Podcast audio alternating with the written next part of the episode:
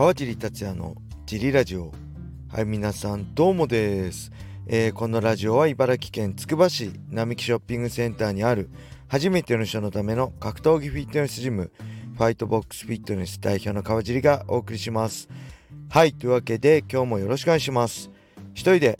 収録してます、えー、昨日はですね、えー、だいぶ、え日曜日がね解説終わりで興奮しちゃって解説の後ってねものすごい解説集中して熱入るんで寝れないんですよね。はい。で5時ぐらいまで寝れなくて結局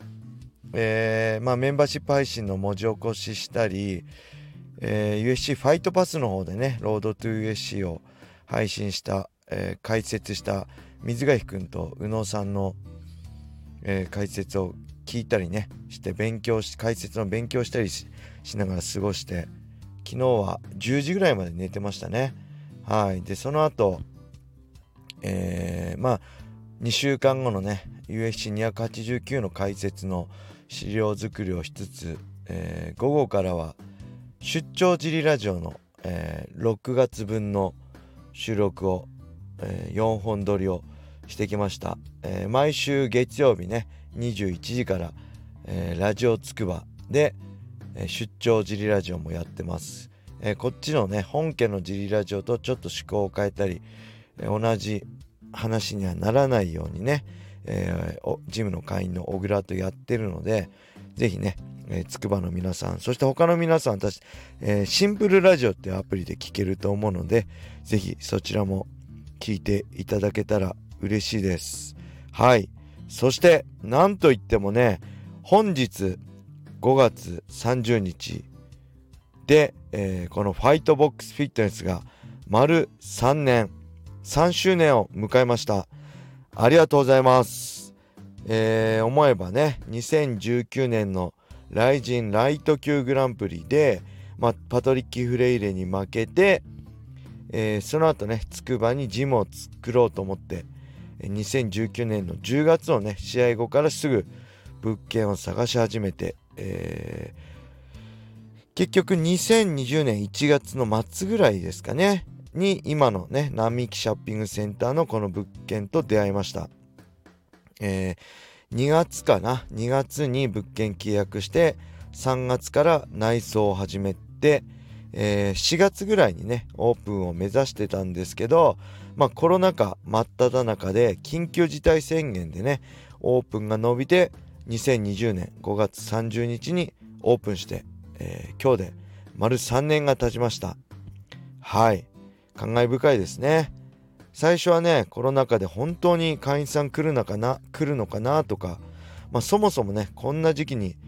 えー、ジムオープンしていいのかななんていろいろあったんですが、まあ、クラウドファンディングでね皆さん助けていただいたりね、ジムの備品を Amazon 欲しいものリストからね、送ってくれた方もいたり、まあ、小林さんやね、小野田さん、藤原くん、岡田くんの、えー、サポートもありつつ、ね、何よりもね、会員さんのおかげで無事3周年を迎えることができました。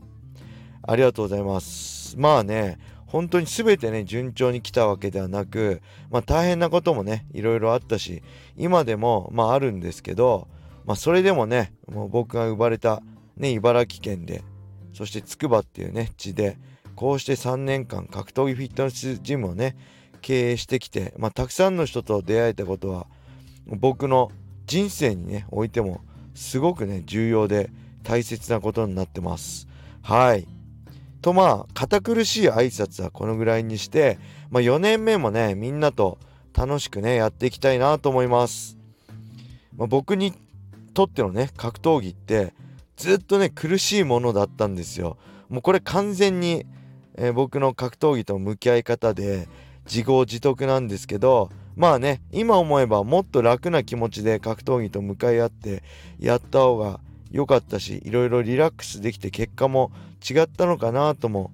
思いつつまあそれでもね本気でやる格闘技っていうのは苦しいことも、まあ、辛いこともねある中ででもでもね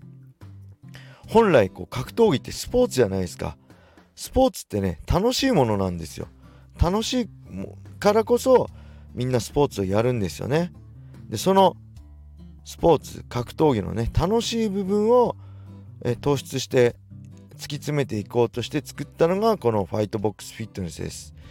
えー、まあ前のねジリラジオでも言いましたけど格闘技のね怖いとか危険とかいうねネガティブなイメージ。まあそれはもちろん本気であればね怖かったり危険なこともたくさんあるんですけどそういうネガティブなイメージだけじゃなくて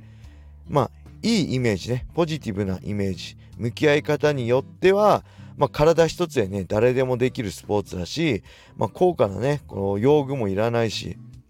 えー、まあランニングとかねウェイトトレーニングのように、まあ、一人でねやるスポーツも楽しいし素晴らしいんですが、まあ、多人数でね多くの人数でペアになってやるからこそコミュニケーションも取れるし、まあ、一人でねやるより相手の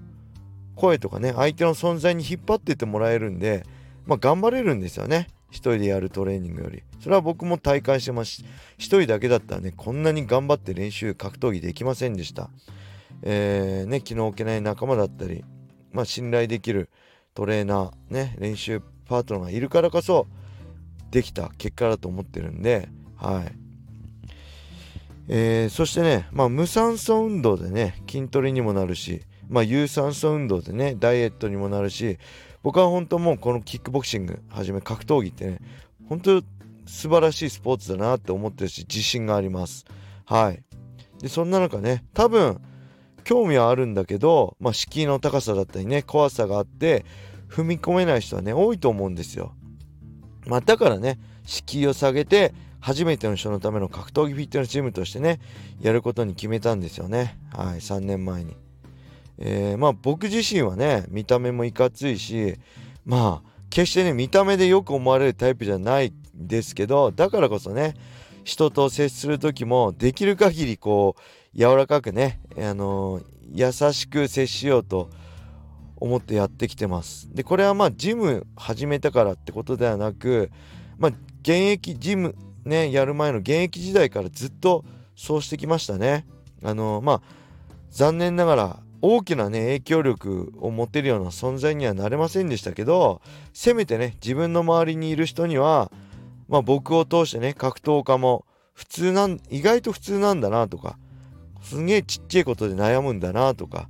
あ自分と変わんないんだなみたいに普通の存在としてね思われるように格闘技のネガティブなねイメージがなくなるようにやってきたんですよね。でまあそれの集大成がまあファイトボックスフィットネスですね。で自分のね目標としてきたジムはできていると思います。本当小林さん小野さん岡田君のね力を借りて、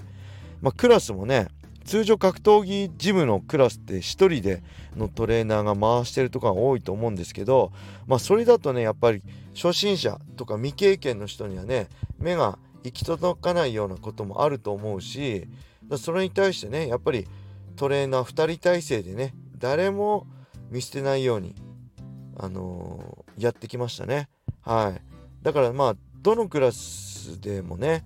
まあどんな人が来ても楽しめるような体制もしっかりできてるんじゃないかなと思ってますね。その辺のやっぱり格闘技ジムのサービスとしては他のジムにも負けてないし、まあ、自信がありますね。なので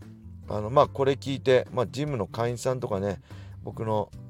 こと知ってくれてる人がほとんどだと思うんですけどそれでも僕ものことも知らないしあのー、ねジムのこのも知らない人に対してですけどねあのー興味があればね、是非ジムまで、えー、体験もあるのでね、来て連絡ください。よ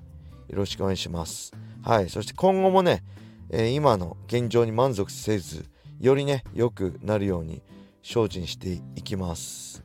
はい。それがね、格闘技に助けられて生きてきた僕が格闘技にできることだと思ってます。はい。4周年目もね、もうこうやってたくさんの人に助けられて、ね、格闘技で生きていけるように、えー、頑張ります。これからも川尻達也、そしてファイトボックスフィットネスをよろしくお願いします。はい、そんな感じで今日は終わりにしたいと思います。えー、皆様ありがとうございました。